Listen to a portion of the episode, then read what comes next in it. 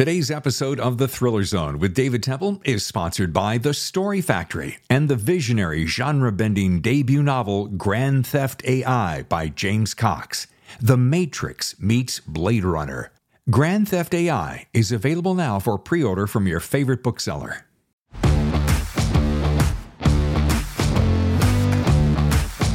And welcome to The Thriller Zone. I'm your host, David Temple. And on today's 106th episode, I am happy to welcome Lisa Ballantyne. Lisa is the power behind The Guilty One, Little Liar, Once Upon a Lie, Good Bad Love, and her latest, The Innocent One. Please welcome one of the masters of psychological thrillers, Lisa Ballantyne on The Thriller Zone. Yes, how are you, Lisa? Not too bad. How are you? I am splendid. I am uh, spectacular. I just got back to uh, San Diego from the frozen mountains of Tahoe, Lake Tahoe. Oh wow! And what were you being up there, or just hanging out, writing? You know. Nice. Well, thank you for having me. Oh, my pleasure. I've been looking forward to this for some time, and we're going to talk about the innocent one. And this is where I usually hold up the book and go, "We're going to talk about this." Mm-hmm here's what I'm going to do. Let's see if I can. I'm going to do this, and then I'm going to insert the picture later. We'll talk about we'll talk about the innocent one here in a few moments. But let me put this down. But let's do this. How about we get to know you just a little bit? I know we don't have a whole lot of time, but I like to know, you know, what what you're up to, where where you get your influences, what uh, what influences your particular style? Who are some of your favorites? Just to, so I can get to know you, because I can go to your website and read, oh, Lisa this and Lisa that, but mm-hmm. this is what's really kind of cool. Um, well, I've been writing for a long time. Um, I'm quite well traveled. You know, I've um, uh, lived overseas and traveled. You know, to all the continents, Middle East, Africa, um, and um, I think partly my writing's been informed by traveling and and um, uh, meeting different people from different cultures because I really don't ever write what I know. Um, so that's one thing. I'm always reaching outside myself towards um, something else in some other situation, and that's true as well of the innocent one. Um, another thing about writing is um, I always tend to deal with difficult subject matter and um, you know trying to shine a light onto dark corners. So i think often these are kind of challenging subject matters that that um, readers um, um, struggle with and, and everyone in, in society we struggle with but they're the things that i'm really drawn to to try and unpick in my book. So i, I think that's kind of a, a little bit why um, I, I write the books that I do. Um, and in terms of influences, oh wow, you know, I mean, I wouldn't, I wouldn't, um, I wouldn't say that any of the the the novelists and and books that I that I tend to read directly influenced my work. Um, but you know, I'm a huge fan of um, Margaret Atwood, um, Elizabeth Strout, Joyce Carol Oates, Michael Ondaatje, uh, Toni Morrison. You know, these these these authors who um, yeah, they've they've written some some thrillers in their time, but they're they're perhaps not not known as as thriller writers. Yeah, that's really good. Uh, a great starting point, launching point, because that's what I took from you. There's a couple of things. First of all, you're talking about travels and and your sense of place. One of my favorite things, one of your sense of place, very clear that you've spent time in a lot of different climates, for instance, and locations, and the way you paint those pictures. I'm kind of a nut for those things. And your style, like the people that you mentioned, the artists that you mentioned are very literary. You're very uh, literary by nature, and that's the that's a great compliment, by the way, and just great. Uh, what's the great word? Rich, dense, chewy is another word I like. but you know, looking at your book, and I'm glad you brought uh, about the darkness because I let me look at it real quick. Yeah, I don't see a lot of unicorns and rainbows in there. Yeah yeah, it's tough. Um, so this this um, story is um, about a little boy who was on trial for murder for killing another another child. And now um, 10 years have passed and he's grown up. So it's really looking at um, the potential for change in an individual and also um, if, if someone has committed a crime, can they atone for it? Can they can they change? Can they become a different person? The guilty one was your. Uh, let's see. Wait a minute. Uh, yeah, that was your debut, right? Yeah. Yeah. That's what Lee Child calls a terrific debut. And if you can get Lee Child, who knows a little something about writing. Yes.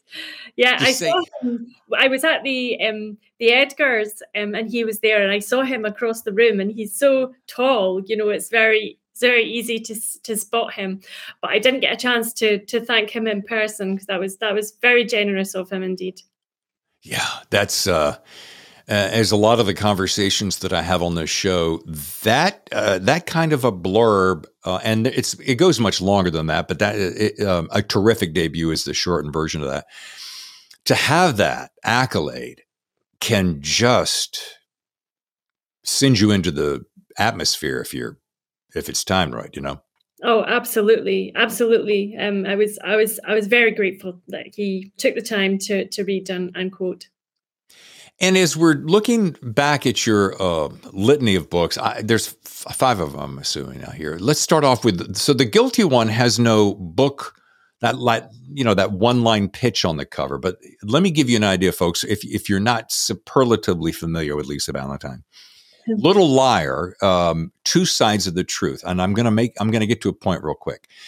Once upon a lie, the line is the truth can hurt, but a lie can hurt more. Good bad love there's a fine line between good and bad. Love that one.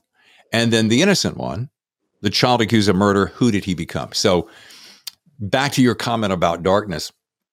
And I, I find it such a, I'm assuming, and I have not read all of your work, but I'm assuming that a lot of your time uh, and research is spent dealing with, it feels like, hurt children, untruths, uh, lies being a prevailing theme throughout, right?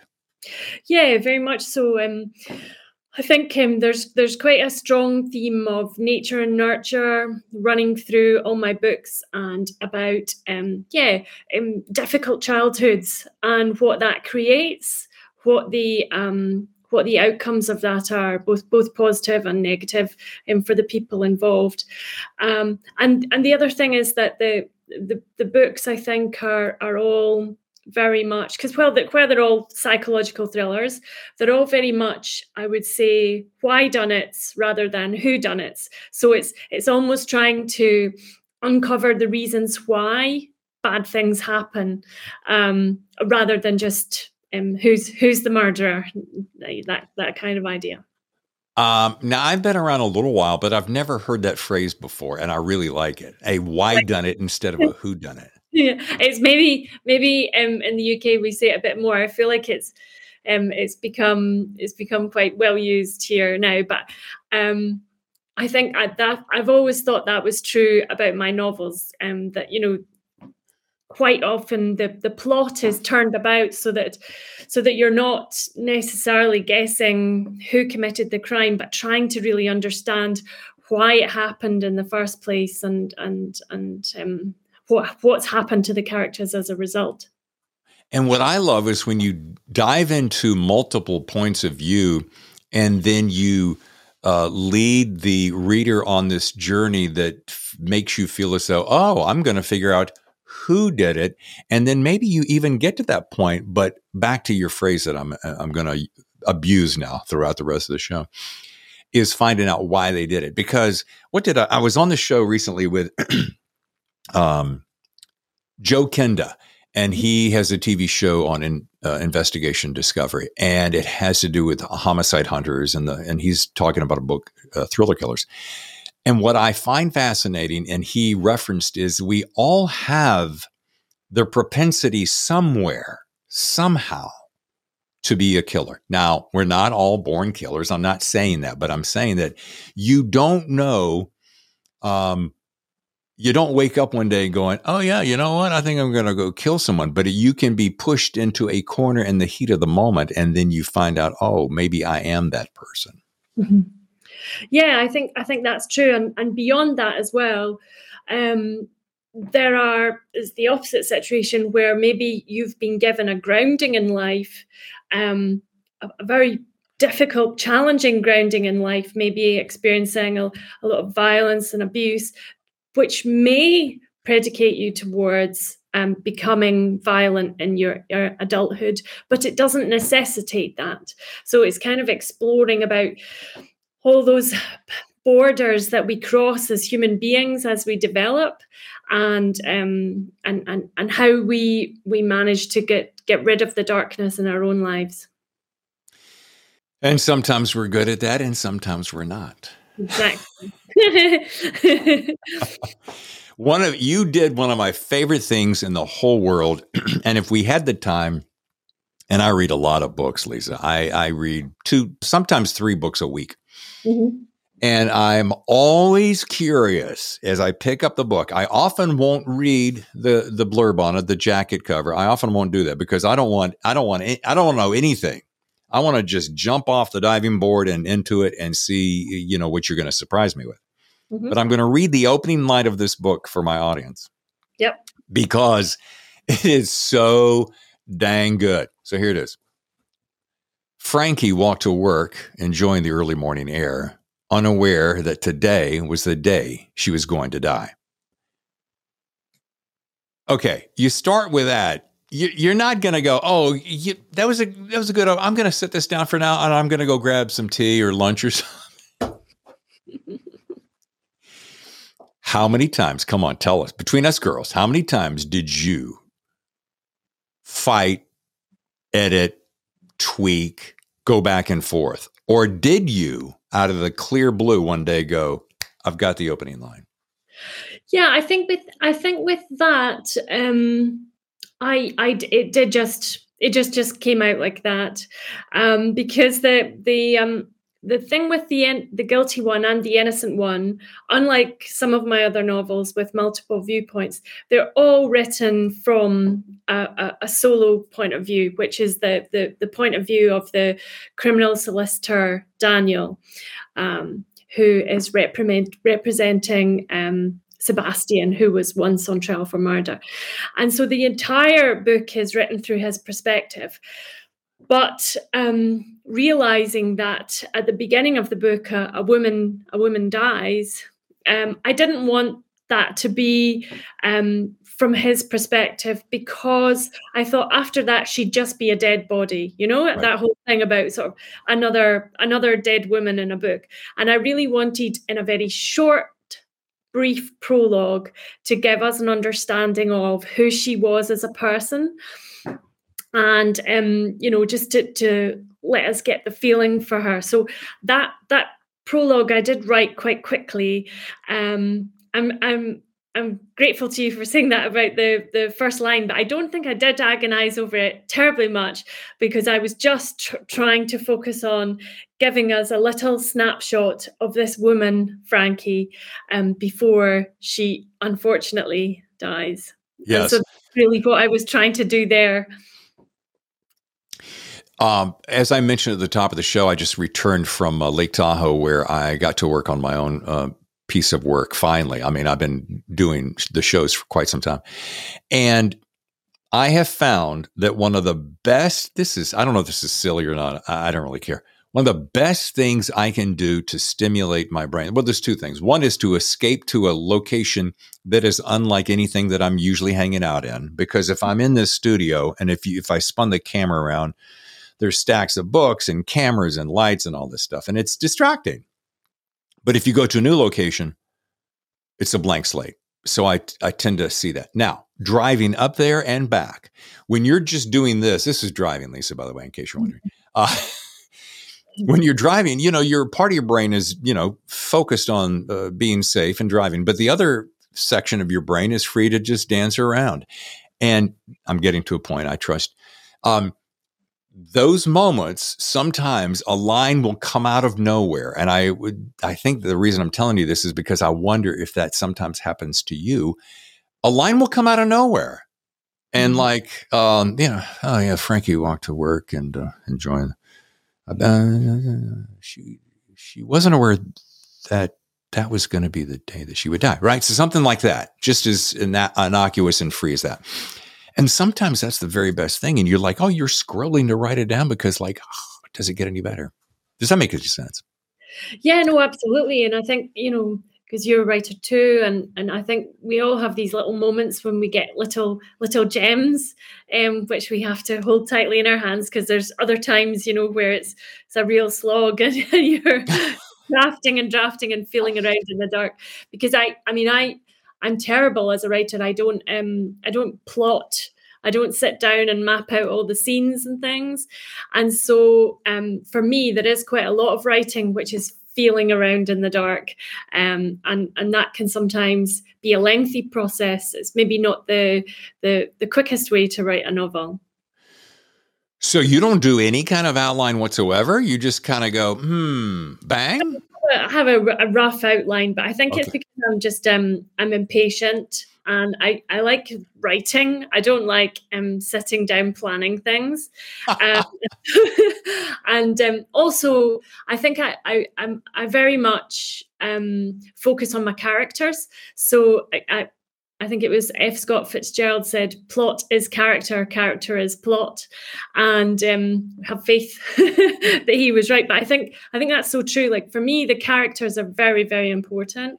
Um, I know them well, and I, I think if I if I really do know them, I can follow them through the story in a sort of um, natural, organic way.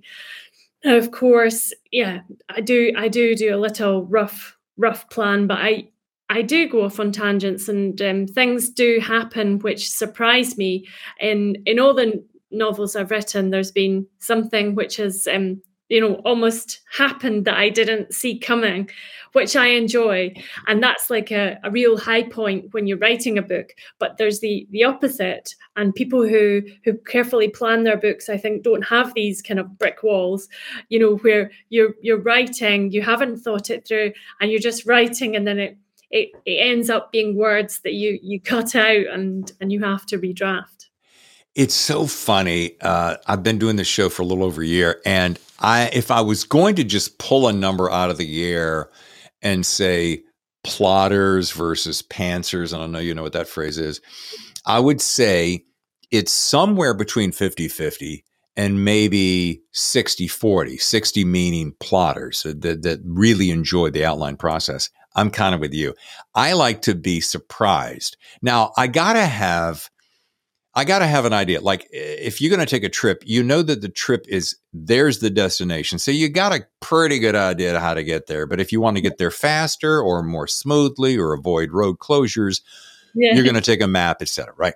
Mm-hmm. But so much of the joy is just if you go, okay, I know kind of where I'm going to end, and I, oh, I've got this character and I've got this character, then so much of the joy is in that discovery, isn't it?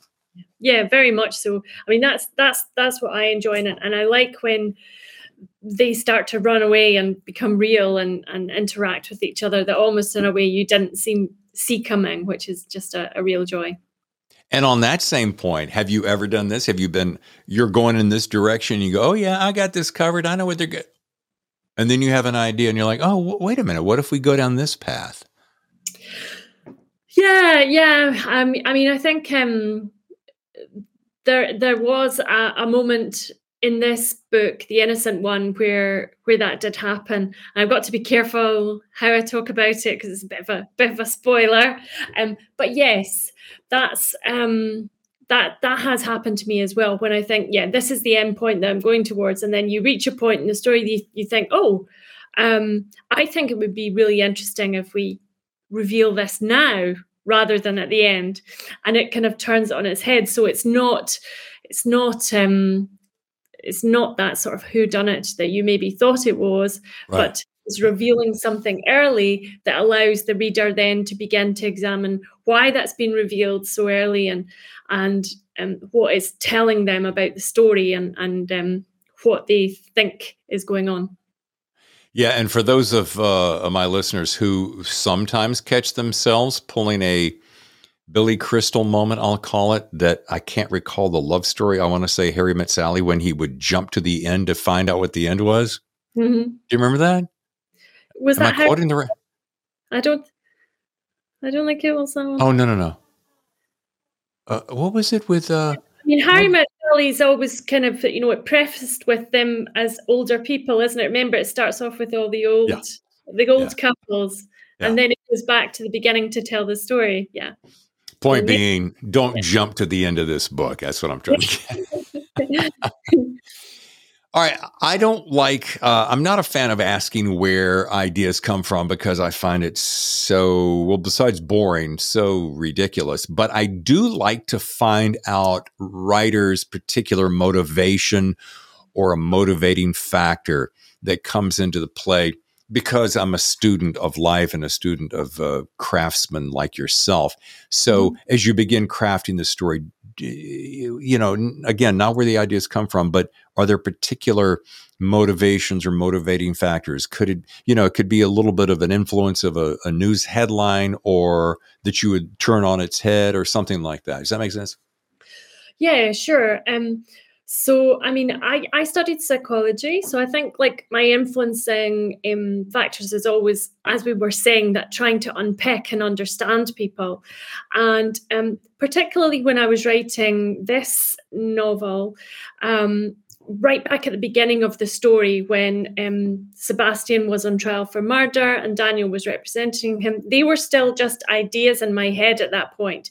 But the newspapers in the UK were filled with stories of two little boys from Sunderland who had um, nearly murdered another couple of children. Um, it, had, it was a, a horrible crime, and the, the newspapers at the time were vociferous and they were invoking other children who had killed. Um, we all know um, some of the, the famous ones in the UK. And um, I think it was during that time when I was reading about these different stories that these characters were in my head. And I really got the idea for almost making the two characters, the lawyer and client, as as little mm, inversions of each other to juxtapose them so that one story throws the other into the into relief. So that we find out that there are two stories running through um, the book which is really about the lawyer and his childhood in care in foster care struggling with his um, with his um, lo- with the loss of his mother and how he was as a child a very violent little boy but the love of his foster mother managed to turn him around. Juxtaposed with the little boy on trial for murder who was experiencing similar, similar abuse um, in his childhood home that perhaps drove him to potentially commit this terrible crime. So I think it was it was those headlines at the time which really started to fuse that story in my mind. That makes so much sense. And if it's not too personal, do you have children of your own?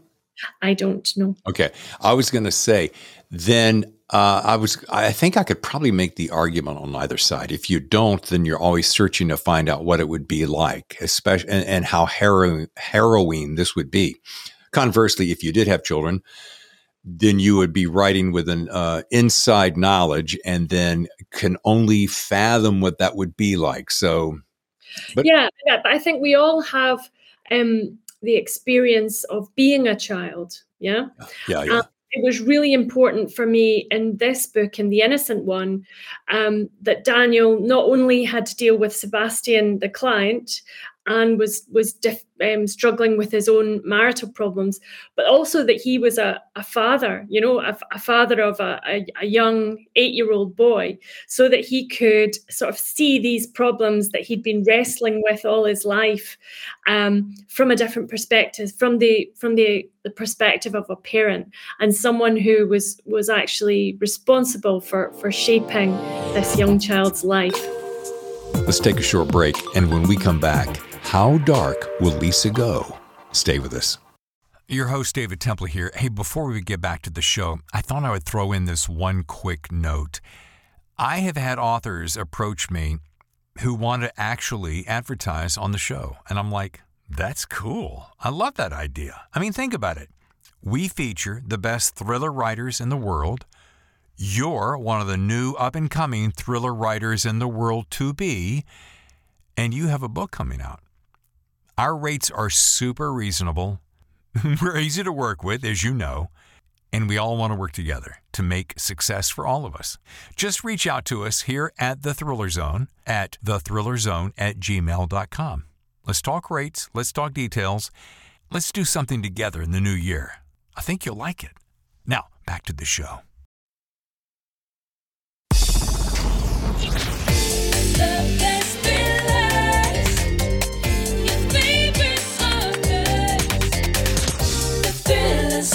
And now back to the show. Do you, and this, I'm going to refer back because this popped into my head. I'm going to refer back to a comment you made earlier about darkness. And do you ever find yourself leaning over and staring into the dark abyss of humanity and asking yourself, um, and I hope this isn't really crazy, but and asking yourself if you can go darker? No, I don't. well, first of all, I was like I don't think I'm a very dark person in my my day to day, but um, certainly some of the, the, the books that I've written so far, I find I really they they are heavy heavy subjects, and often people are surprised. You know, when I go to events and I'm I maybe reasonably bubbly and uh, and lighthearted, and um, they they don't um, they don't necessarily equate that with someone who had had written these books. But I think I I'm I'm I'm never motivated by trying to shock or sensationalize. I'm never thinking, oh, I want to think of something really dark and grisly to write about. That's never never the case. Yeah. Um, always it begins with um, characters and um, often they're in situations which are real life situations that you know we have we have witnessed um, recently. And I'm, I'm just really trying to unpick and understand those situations. So for example little liar that was about um, sexual assault and um, you know that whole thing about sort of sex and power and society. It was always in the wake of the the me too movement. And then we have um, this novel here, which is really about child on child murder and childhood violence and the reasons for it. And yes, these are very dark, difficult subjects, but um, I'm, I'm interested in understanding them rather than, you know, seeking something that is dark and difficult just for its own sake. Yeah.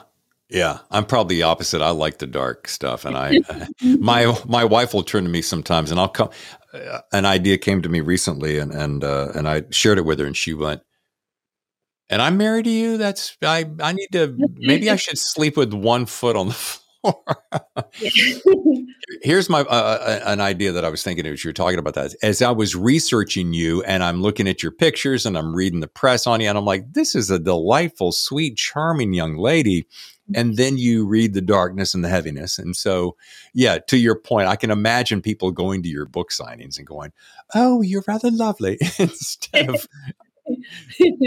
but I think it is true. You know, you've got the um, you've got Scandi Noir, and then in Scotland, where where, where I live, they, they call it Tartan Noir. and, in in all of these places, you know, like the, the north of the UK, in Scotland, and in Scandinavia, you know, we do spend like it is right this moment. Um, a lot of the the winter in darkness. You know, it gets dark at sort of three, four o'clock in the afternoon, and um, so I don't know if it's if it is this sort of geographical misery which brings out some of the the darkness and the stories um, from from this region of the world. I can see it now on the on the next headline of your book. Uh, this subject matter is due to geographical misery. Be forewarned. if you're afraid of the dark, you know. Anyway, well, um, the the book is delightful. The characters are real. The ambiance, as I said, was uh, is poetic and literary. I mean, it's a it's a fun read. It's very enjoyable, and I loved getting to know the fact that you in this interview that you're uh, a, a, student of psych- psychology because it makes so much sense now. The way that you see the way the mind works in the story, and I've always been fascinated by that. And I think that I would almost challenge writers to spend some time reading books on psychology. And if you were in school, to take a minor in psychology, because there would be such a depth and texture and uh, additional knowledge that would come to you that would really help flavor and color the characters and the stories. Oh yeah, absolutely. I mean, I think I've always been interested in um, developmental psychology in particular. You know, which is that sort of um, how a child becomes an adult and what influences um, we experience in childhood um, inform the kind of adults that we will become. So that's always been my my sort of driving interest in that area, and I think that definitely comes out in in my books because again and again I'm returning to that theme of of nature nurture and and how that um, affects the characters. Well, would you like to wrap the show in a little more lightness in a little episode I call Rapid Fire Questions? It's just easy, light, and fun. Okay. Really super easy. So, when you're writing, do you prefer a quiet library or a noisy cafe? Quiet library with some. Oh. well, you, you can't jump because the next one is for stimulate or for inspiration. Do you like silence or music? Classical music. Classical music, of course. Okay, so you wouldn't put on uh, Friday the Thirteenth movie soundtrack. She's shaking her head. No. no, sorry. Yeah. For stimulation, coffee or tea? Uh, tea. You said that with a hesitation. Yes. Well, because I always always have coffee first thing in the morning, but mm-hmm. writing, green tea, yeah, which is still has quite a big hit of caffeine in it, so it's still stimulating. Right, stimulating and healthier too. So, if you take road trips, I'm a big road trip fan. My wife and I do it a lot. So, what is your preferred genre of music? Like, you're just going to roll the windows down and roll through town after town? Oh, wow. I mean, probably something nice and sing along cheesy. So, either some sort of 90s rock or even some country or something like that. You and country? Really? I'll name one country artist you like. Well, Kenny Rogers, maybe. Okay, okay. Just on a road trip, though, in no other situation. Yeah. Just because you need to have something you can sing along to. Sure. And ABBA, maybe ABBA, ABBA. Uh, no, no, I, no. I, I, don't. I don't like ABBA. No, okay. And last, if you're gonna if you're gonna disappear to a retreat to write, would it be more preferable to scoot away to a secu- uh, secluded mountain cabin or a busy oceanfront? Well, definitely the ocean. It's a combination of the two because um, I've got a little family caravan by the sea that I escaped to to write. So it would be the cabin by the sea rather than the busy oceanfront. So it would be a, a, a sort of seaside retreat. Cabin. A seaside retreat. Now I am thoroughly jealous. and is it and it's secluded? So you when you yeah. go there, yeah. Oh my goodness, you are yeah. Little caravan. I think uh, you could you don't call them caravans. What do you call them? Um, you call bungalow. Them tra- yeah, tra- I think you call them trailers or Winnebagos or something. Like oh yeah, yeah, yeah. So do, can you drive it? No, no. Okay. It's just just a little little miniature cabin. Yeah. Okay. Yeah, it would be a single wide or a double wide trailer. Yeah yeah just right on the right on the seashore so you can you can actually see the waves moving and i've written i've written most of my books up there not all the entire book but for for some of the time um, and i love i love the water i think the water really works with writing same here wait a minute what's your sign i am a leo oh, okay are okay. you a water sign i am aquarian Okay, so you're you're an air sign. Yes, and I like water, so I get energized by water like yourself. Yes. Mm-hmm. Well, if you'd like to find out your horoscope, no, I'm kidding. to learn more about Lisa, go to lisaballantyne.com. It'll be down on the screen. And of course, you can follow her on social media as I do. And uh, this has really been delightful. And I thank you so much for putting up with a little bit of complications of pulling this together, but it's been a lot of fun. It's been so much fun. Thank you so much for having me on your your wonderful show, and um, all the best for your own writing as well. Well, that's very kind of you. Thank you. And and I I would be remiss if I did not ask. And I know we want to make sure that we are talking about the current book, The Innocent One. But I have a note when that book actually dropped. So it dropped November first. That's it. Okay. Pegasus um, books in the US. Awesome. Well, I wish you huge success. Thank you so much for having me on the show. I've had a great time. It's terrible that I came up with the phrase geographic misery. oh, I'm going to be. Stolen, is it? uh, I'm, I'm going to be stealing that one. And what was the other one I'm going to steal? Uh, why done it? Yeah, why done it? I love that. So good. All right. Take care now. Thanks so much. Thanks again to Lisa Ballantyne and her latest psychological thriller, The Innocent One. And is it so innocent? Hey, coming up next Thursday, folks, uh, this gentleman, Philip Fracassi, look at the size of this thing. Ooh, baby. I, I could use this at the gym. A child alone with strangers. Look out, Stephen King. You got some competition here. This thing is amazing. It's going to take a little bit of time to read it, clocking in close to 600 pages. But let me tell you something. We're going to cram every single solitary minute into that hour when Philip Fracassi joins us on the Thriller Zone next week. Quick little reminder before I go, I want to say thank you so much for your kind comments on both, uh, let's see, Twitter. We've got them on uh, Apple Podcast. We've got them on Google Podcast. Your your comments are so welcome. YouTube, our subscription is growing, and we couldn't do it without you. So please do us a favor, stop on by the YouTube channel, youtube.com slash the thriller zone, or you can go to our website. That's the easiest, thethrillerzone.com. There you can listen, you can watch, you can drop us an email, you can drop us a voicemail right there easily. Hey, David, we love your show. You'll see a little microphone, record it, and we'll add it to uh, our, our social feed or play it on the next show. Either way, we thank you so much for being a part of our audience. I'm David Temple, your host. I'm out of here, got some reading to do, and I'll see you next time for another exciting edition of The Thriller Zone.